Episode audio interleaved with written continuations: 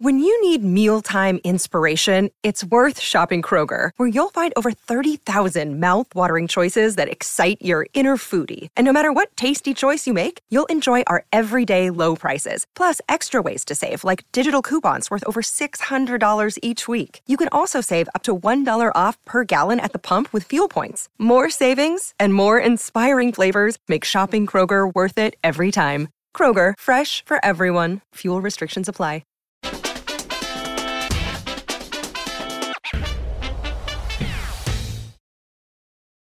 Hi, everyone. Before we start, we have a quick announcement from the bosses here at Real Vision. They want you to know that the price of an annual subscription to Real Vision Essential has been cut in half to just $99, while a subscription to Real Vision Plus, where you get access to all the Real Vision masterclasses, plus all the learning modules in the Real Vision Academy, has been reduced to $400 a year.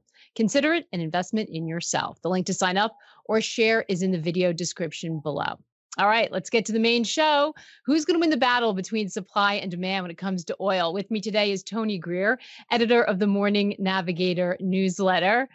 Uh, hey there, Tony, who is Maggie, how you doing? here for a mic and is dressed in Yankees garb. You know what that means, everyone? Yankees versus the Guardians. Hey there, Tony. I'm great, Maggie. How are you?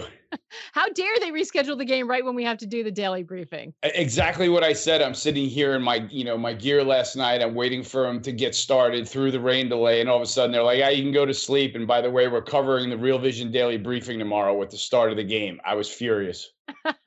Well, listen, I like let's let's hope it's good luck that they moved it. Feel free to continue with that beer as we talk because between the Yankees delay and the markets, I think we all need something to help us get us through. So, Sure.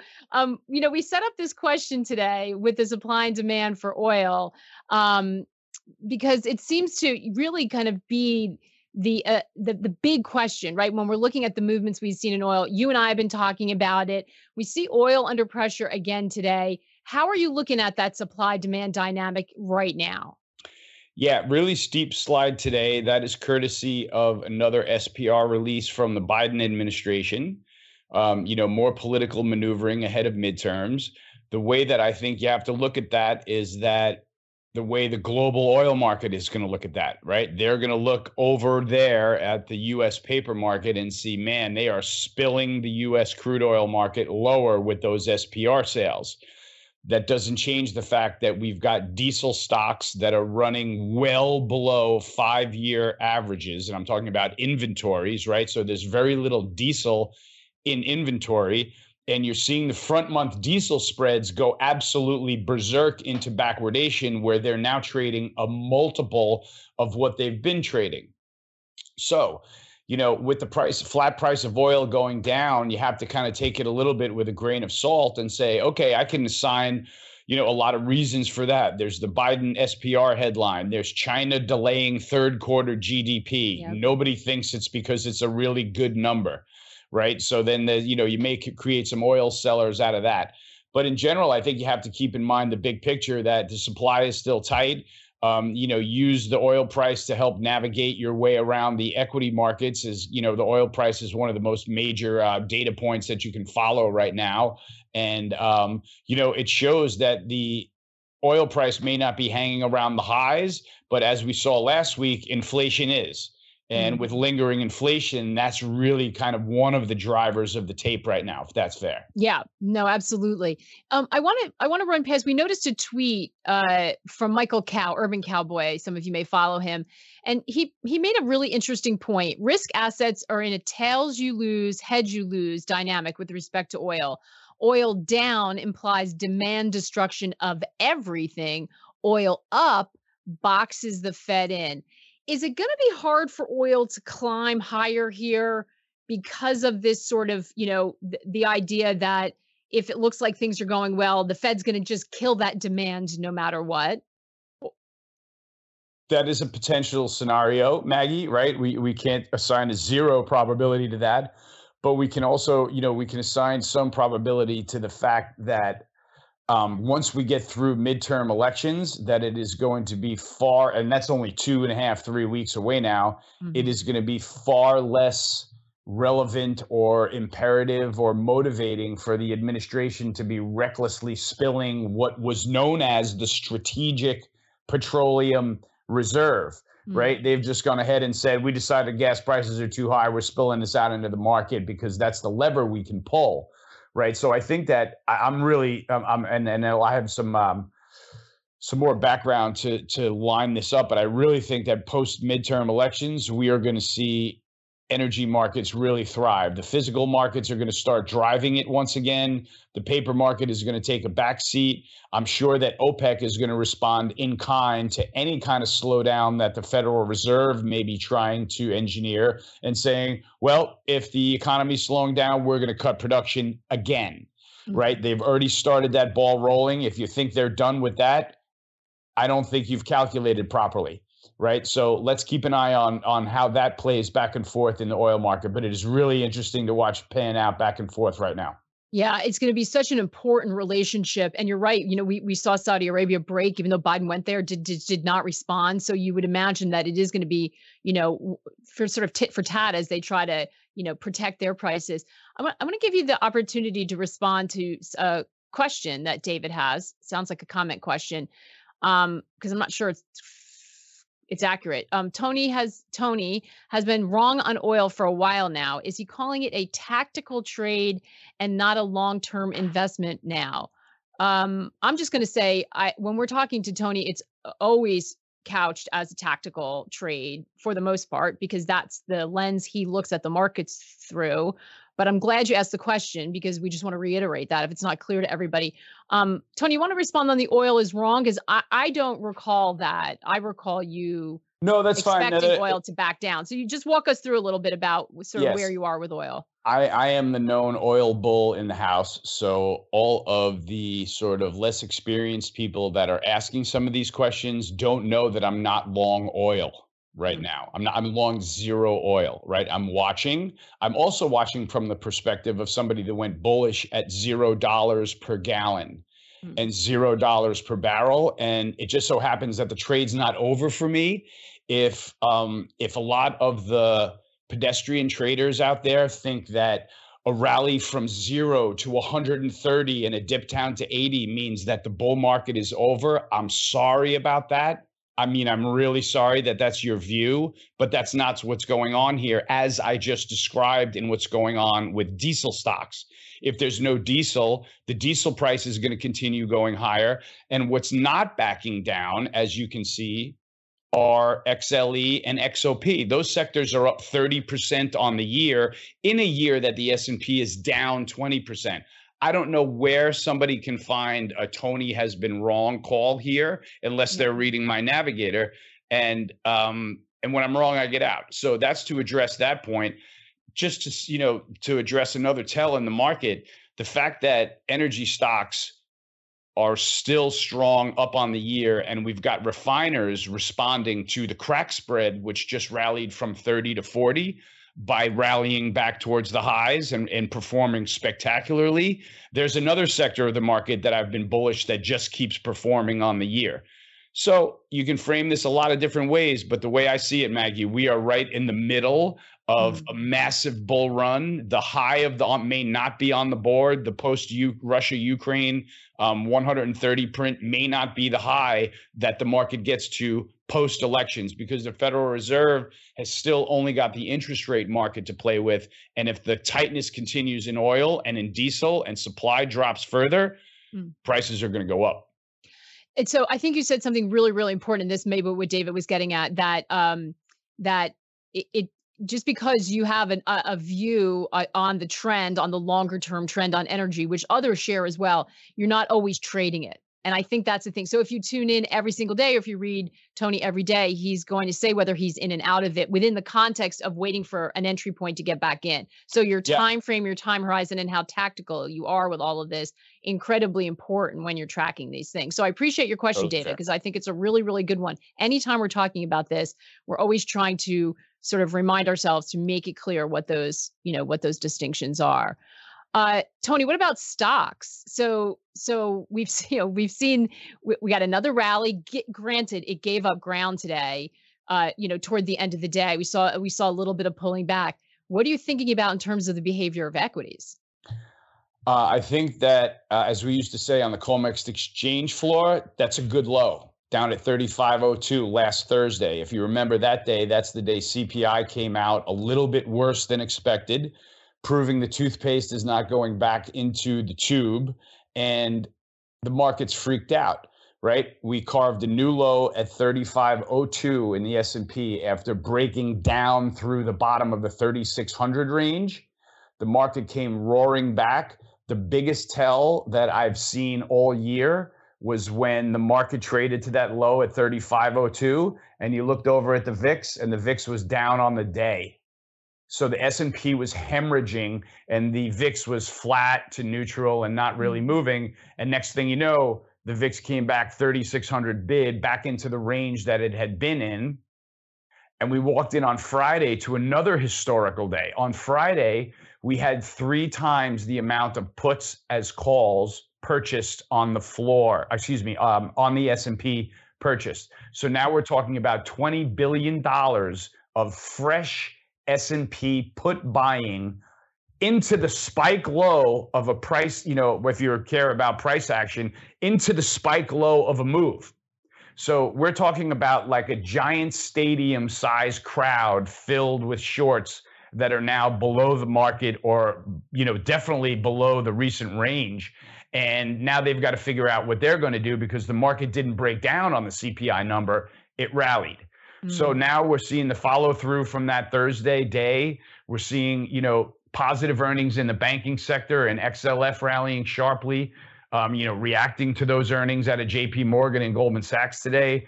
Natural resources have been kind of neutral, but now you're seeing leadership out of everything that's down on the year, right? Today we're seeing leadership in solar stocks and cannabis and cybersecurity. Those are all getting crushed on the year, but they float to the top when the S&P is retracing. That's the kind of mode that I'm in right now. I feel like we're going to be testing moving average resistance above the market sooner rather than later. Hey everyone, we're going to take a quick break right now to hear a word from our partners. We'll be right back with more of the day's top analysis on the Real Vision Daily Briefing. You're a podcast listener, and this is a podcast ad. Reach great listeners like yourself with podcast advertising from Libsyn Ads. Choose from hundreds of top podcasts offering host endorsements, or run a reproduced ad like this one across thousands of shows to reach your target audience with Libsyn Ads. Go to libsynads.com now. That's L I B S Y N ads.com. Yeah, I, am glad you mentioned the the um, the financial sector. It seemed like those bank earnings took everyone by surprise. It seemed like there had just been so much, everyone was braced for such negative news. Do you like that? Do you like that sector, the action there, or did the move already capture it? As the members of my Slack channel will attest, last Thursday when financials went positive, they were the first sector to plunge to a new low and go positive. And I told those guys for the first time since around 2017, I'm long the financial sector. The next day, I wrote about it in my note and got some of my clients into it. I'm bullish the sector basis the dramatic turnaround that it just saw mm-hmm. into this earnings season, where I'm looking around saying, okay, where's the disaster? and there hasn't been a disaster. The Goldman Sachs, if you read the report, I mean, they may have missed on earnings, but a lot of what they're doing over there sounds really positive, as does what's going on at JP Morgan. So these are banks that are navigating this crisis just like you and I are. And I have a lot of faith that they're probably going to figure it out. So that's the way I'm angled toward the financials right now. You know, Tony, Bank of America came out as I'm listening to you talk. Bank of America released its monthly global fund manager survey today. Um, and it said the the results, and I'm going to quote here: screams macro capitulation, investor capitulation, the start of policy capitulation. They expect stocks the bottom in the first half of 2023 um, after the Federal Reserve finally uh, is, you know, forced to pivot away from uh, raising interest rates. Um, do you think that's already happened? Are they are they too out, far out on the time horizon when they're talking about 2023? Are you looking at that the action this week as maybe an indication of that, or too early to say? Yeah, that's a different time frame for me. 2023 is a totally different millennium for my type of trading, Maggie. You know, yeah. I, I can I can try to muster a view between now at the end of the year. What this feels like to me is a bubble in negative sentiment, a bubble in people wanting to get short and short positioning and we're going to see a face melting retracement rally that is going to look just like the ones that we saw in 2000 and 2008 on the way down because I'm still, for better or for worse, a believer that there's more room to come out of big tech. And if I believe that there's more room to come out of big tech because I think rates are still going to be pressured upward, then I got to think the S&P is going to find a lower level than we just bounced off of. But right now is not the time to be looking for that as a trader. Every, every the entire boat is tilted to the short side of the boat right now, and that's just the way I feel things. And I could be wrong. Today's evidence is a little bit that I'm kind of on the right track. Yeah. Um, I'm, i want to follow up on tech and I want to I want to touch on housing in a minute, but I've got to ask you this question. Great questions. Keep them coming. You know where to put them in the YouTube chat, on in the comments section until we get that live chat back on our website and on Twitter, hashtag AskRV or tag Real Vision. Um, but we got to ask this one, Ape on YouTube. Tony, if the Yankees take Cleveland today, do you really think they can beat the Astros?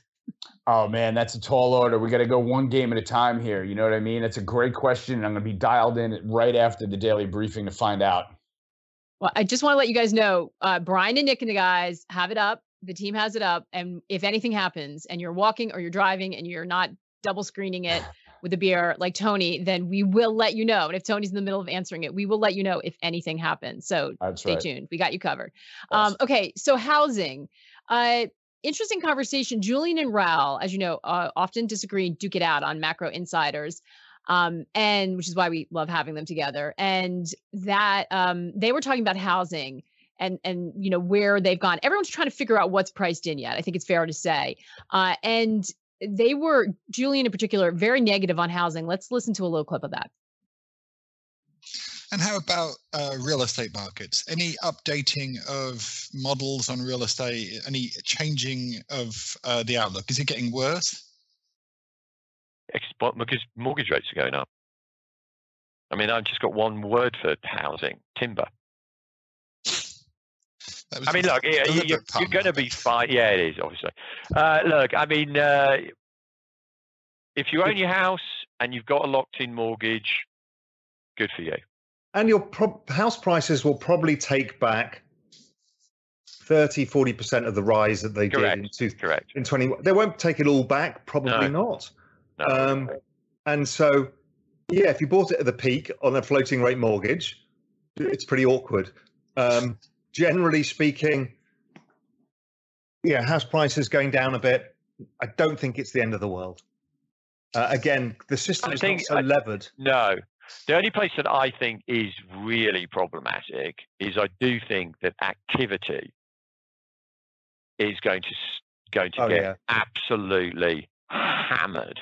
Yeah, it's it's That's, going to that's be new construction. The new construction. Yeah. Yeah, hammered. this is where I think unemployment comes from because it's such Yes, a large I think employment. Raoul and I totally agree on that one. That full interview is available on our website. Um, Tony, you have a view on housing, uh, uh, either either through equities or through commodities. Uh, housing equities, I do have a view. I mean, I think they are um, in the process of working their way lower. You know, I'm still Maggie. I'm still in the camp and kind of not totally being proven, but I'm on the right track that commodity inflation is going to keep CPI at elevated levels. There's going to be constant pressure by the short-term bond market to, you know, for to cause the Fed to keep rates moving higher, and that's just going to be a disaster for the housing market. And Mm-hmm. then when I look back at the housing market from the, uh, you know, as I've traded it aggressively over the past, you know, I traded it from the long side through the entire lockdown because I saw the merit to that trade. And quite honestly, now with rates so much higher than they were, you know, in the mortgage department and, you know, across the long end, I don't know how the sector is going to get started again unless those rates come back lower. And I don't know, you know, how and when that really happens. Sometimes the Fed can engineer that you know, when they're trying to engineer a recovery, they can keep rates lower in the long end to jumpstart the housing market. If I don't see that soon, I'm definitely going to be concerned. So I still think the chart is broken. I'd be selling rallies towards moving average resistance, and I don't think they found a bottom yet. Yeah. uh, which is great. Then this is, I think, what everyone's really trying to figure out. You can just see everyone when they're getting in, and it's a little worrying because you know we had uh, Dave Floyd on yesterday saying, you know, buy the dip is is over. You can't do that. You've got to have a better straight trading strategy for that. Having said that, we understand why people are are looking at sectors that are beaten down and trying to figure out whether they've reached a bottom or not. You mentioned technology. You're still bearish technology. We did have Apple. We saw Apple on the decline today um, as they're, you know, cutting certain production of the phone. It doesn't look like it's straightly due to demand. It just looks like cannibal cannibalization of one type model over the other. But nonetheless, how are you feeling about technology? Um, bullish in the short term, uh, you have to say, you know, it's not a sector, you know, the, part of my trade is the great rotation where commodities outperform technology. So I'm not going to get long technology as a tactical trade because I do believe they are in a secular decline. Right now, they are like, you know, they're, they're coming up as better buys than most of the other things across of my across the other sectors across my screening because they've been beaten up so badly due to the rate move.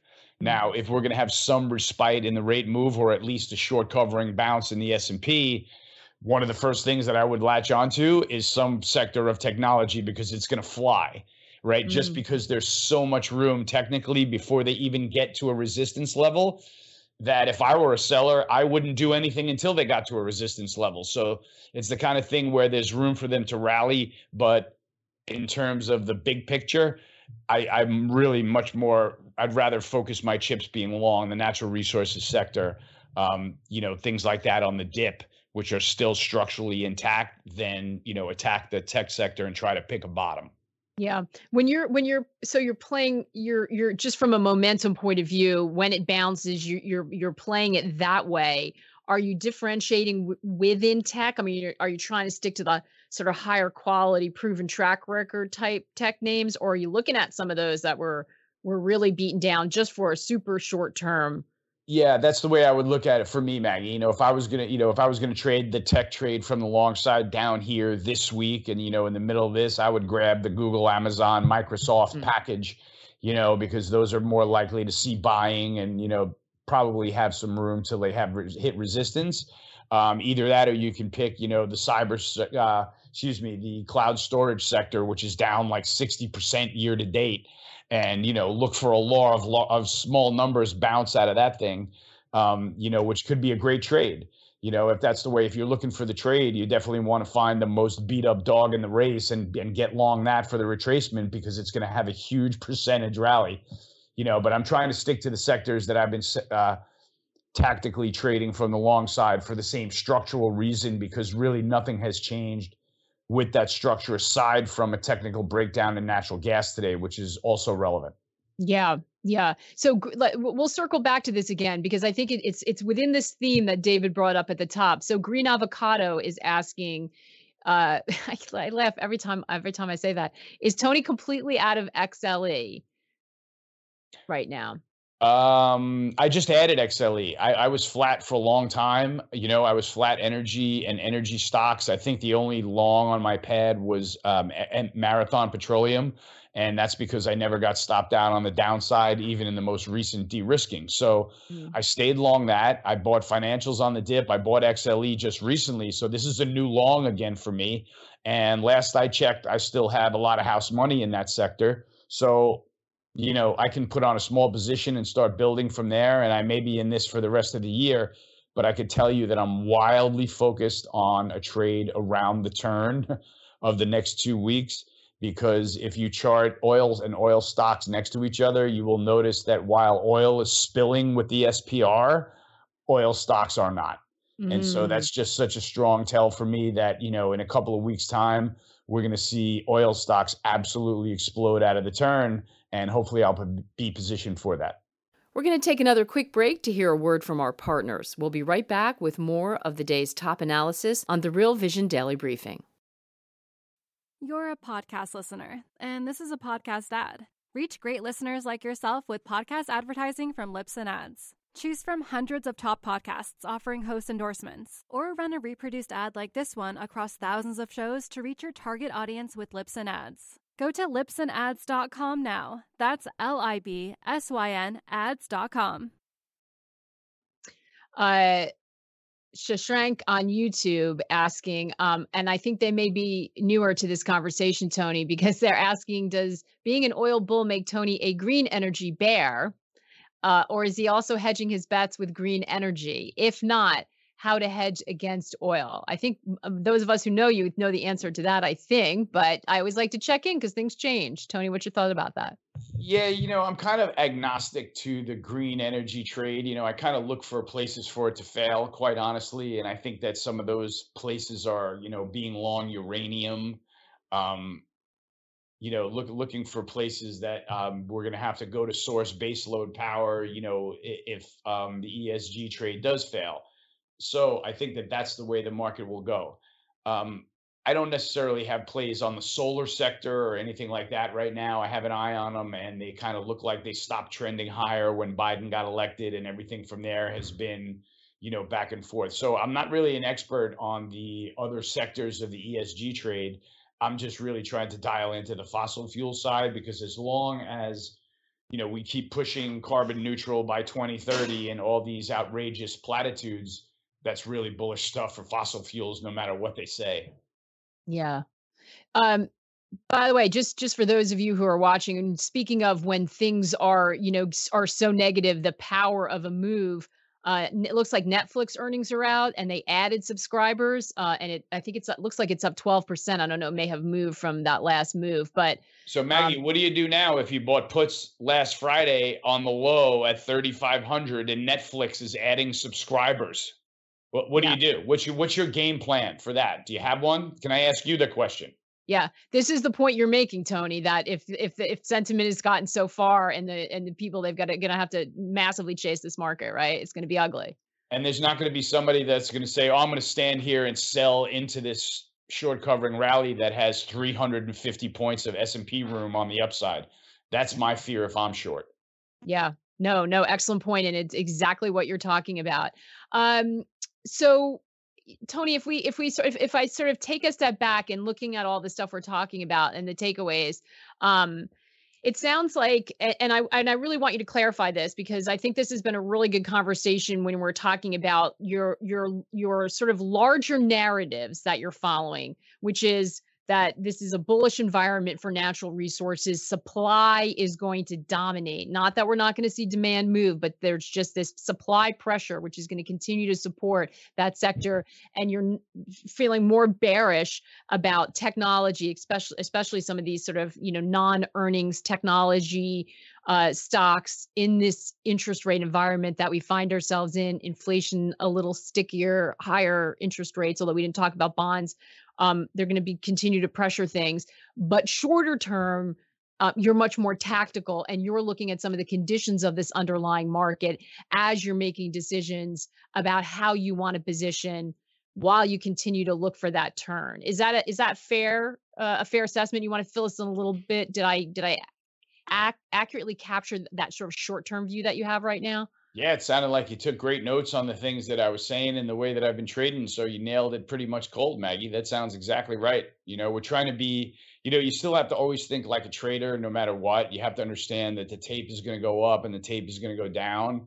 And at the end of the year, it's still going to shake out with, you know, a number of sectors that performed for a reason and a number of sectors that got clobbered for a reason. And it's my job to just make sure that my clients are in the ones that are performing, not getting killed, and that we're, you know, taking tactical opportunities whenever we see them. And it seems like there's a lot presenting itself in the energy market, seeing as it's a really headline driven, high vol market compared to what it used to be. Yeah. Fantastic. Tony, great conversation. I promised I was going to get you out of here a little bit early. No, we have to stay. We have to stay. It's, Maggie, it's three nothing Yankees, and we have to keep talking about markets until they make three outs. So is uh, it is it really three nothing? Yeah, it's three nothing Yankees. Uh, there are only two outs now. So what do you want to talk about? did Judge did Judge get that score? Because while while we were in the clip, he was on he was up at bat. I didn't want to jinx him, uh, you know, given the season he's having. How did he do? Was he the, is he responsible or no? I didn't see. No, he he was he did not participate. I'm I'm trying to catch out of the corner of my eye here. I did not see who hit the dinger. I think it's less us talking about markets, Bader, Tony, maybe. more the fact that you came armed with a beer that's got this early mojo going. That's right. That's right. We got some energy today, Maggie. Keep it going. We got another out. We can't hang up. All right, listen. So I will ask one more question, and this is a, this is a long one, but just give us a direction about how you think about this. And this is from IR Impossible. It's not a long one, but it's a difficult question. When is sentiment right, and when is sentiment wrong? I don't know that we have the answer to that, but how, I mean, I think, Tony, when you talk about this, you have all your years of experience that you weigh in on this and you get like almost a gut feeling for this just because you, you, you know, you have muscle memory, you've seen this so many times. For people who are less experienced looking at sentiment, it can be really hard right now. How do you try to think about something like sentiment? Well, you look for crescendo moments. You know, you can feel sentiment building and you know i follow jared dillian really closely for sentiment as, as you guys do and you know mm-hmm. by having him on here but you know he is really really good at at seeing when sentiment gets really tilted to one side. Um you know when sentiment gets tilted it can stay tilted for longer than anyone can stay solvent in the right direction right? Or, or sort of fading that direction.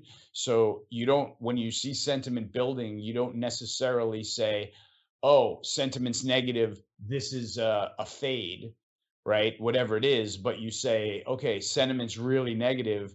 Now I'm looking for price action, the mm-hmm. VIX, the tick index, and a few sentiment billboards to confirm that everybody's super bearish. And I saw a couple myself last week into the end of the week and I'm not picking on anybody and I don't want to, but I saw a couple of newborn bears, you know, being birthed with that horrible price action on Thursday, not considering that Thursday was the major reversal day that I was looking for. So when I see, you know, a balance of opinions on the market, I have guys pushing back directly into my bullish newsletter. Tony, you've got this one wrong. And I love reading that right? That means that there's an accountable argument for the other side of the trade. If there's no argument for the other side of the trade I'm on, then I'm screwed, right? Because everybody's the same way as me. So at least it was interesting this week to see that I got as much pushback writing about I think the turn is happening now as I ever have. And that gave me more confidence to stay in it. And all that shows is that people have reasons to be bearish and maybe they're going to be right also, and maybe they may not get stopped out on this retracement rally. But the fact is, at 35 vol, when the market is trading vertical, there's a lot of room for retracement in a market that's heading south, and that's a lot of times the way that uh, you know a vicious bear market trades. And there's going to be some point during this bear market, and I'm talking about the inflation bear market that started at the beginning of the year in stocks.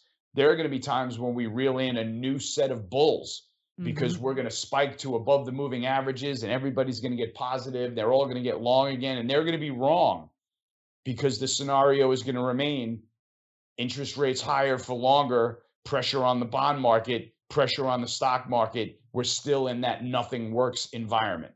So that's yeah. how I'm looking at it. I'm just trying to be opportunistic when I see a couple of billboards go up at the lows and I see the VIX not flinch at a hundred point new low in the S&P. Yep you know those are the things that you look for you know when um, you're looking for chances to raise your place your bets and put your money to work and those are the triggers that you bet on. And right yeah. now we're still in the middle of that bet. We haven't gotten to the end of it but we're being proven right so far if that's fair to say. That that's fair and the, the important thing there is not just finger in the wind even for somebody experienced like tony right? He's checking multiple things charts and and you know his price action and the alternative arguments to make sure that all of those things line up which is something we hear repeatedly.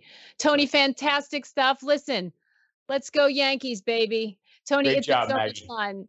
Thank you Good so much. That was uh, awesome. uh, thank you all for watching. We're going to be back same time tomorrow with greg weldon. Enjoy. Take care out there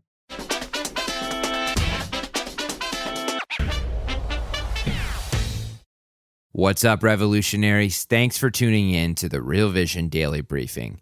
For more content like this, head over to realvision.com and get unfiltered access to the very best, brightest, and biggest names in finance. You're a podcast listener, and this is a podcast ad. Reach great listeners like yourself with podcast advertising from Libsyn Ads. Choose from hundreds of top podcasts offering host endorsements, or run a reproduced ad like this one across thousands of shows to reach your target audience with Libsyn Ads. Go to libsynads.com now. That's L I B S Y N ads.com.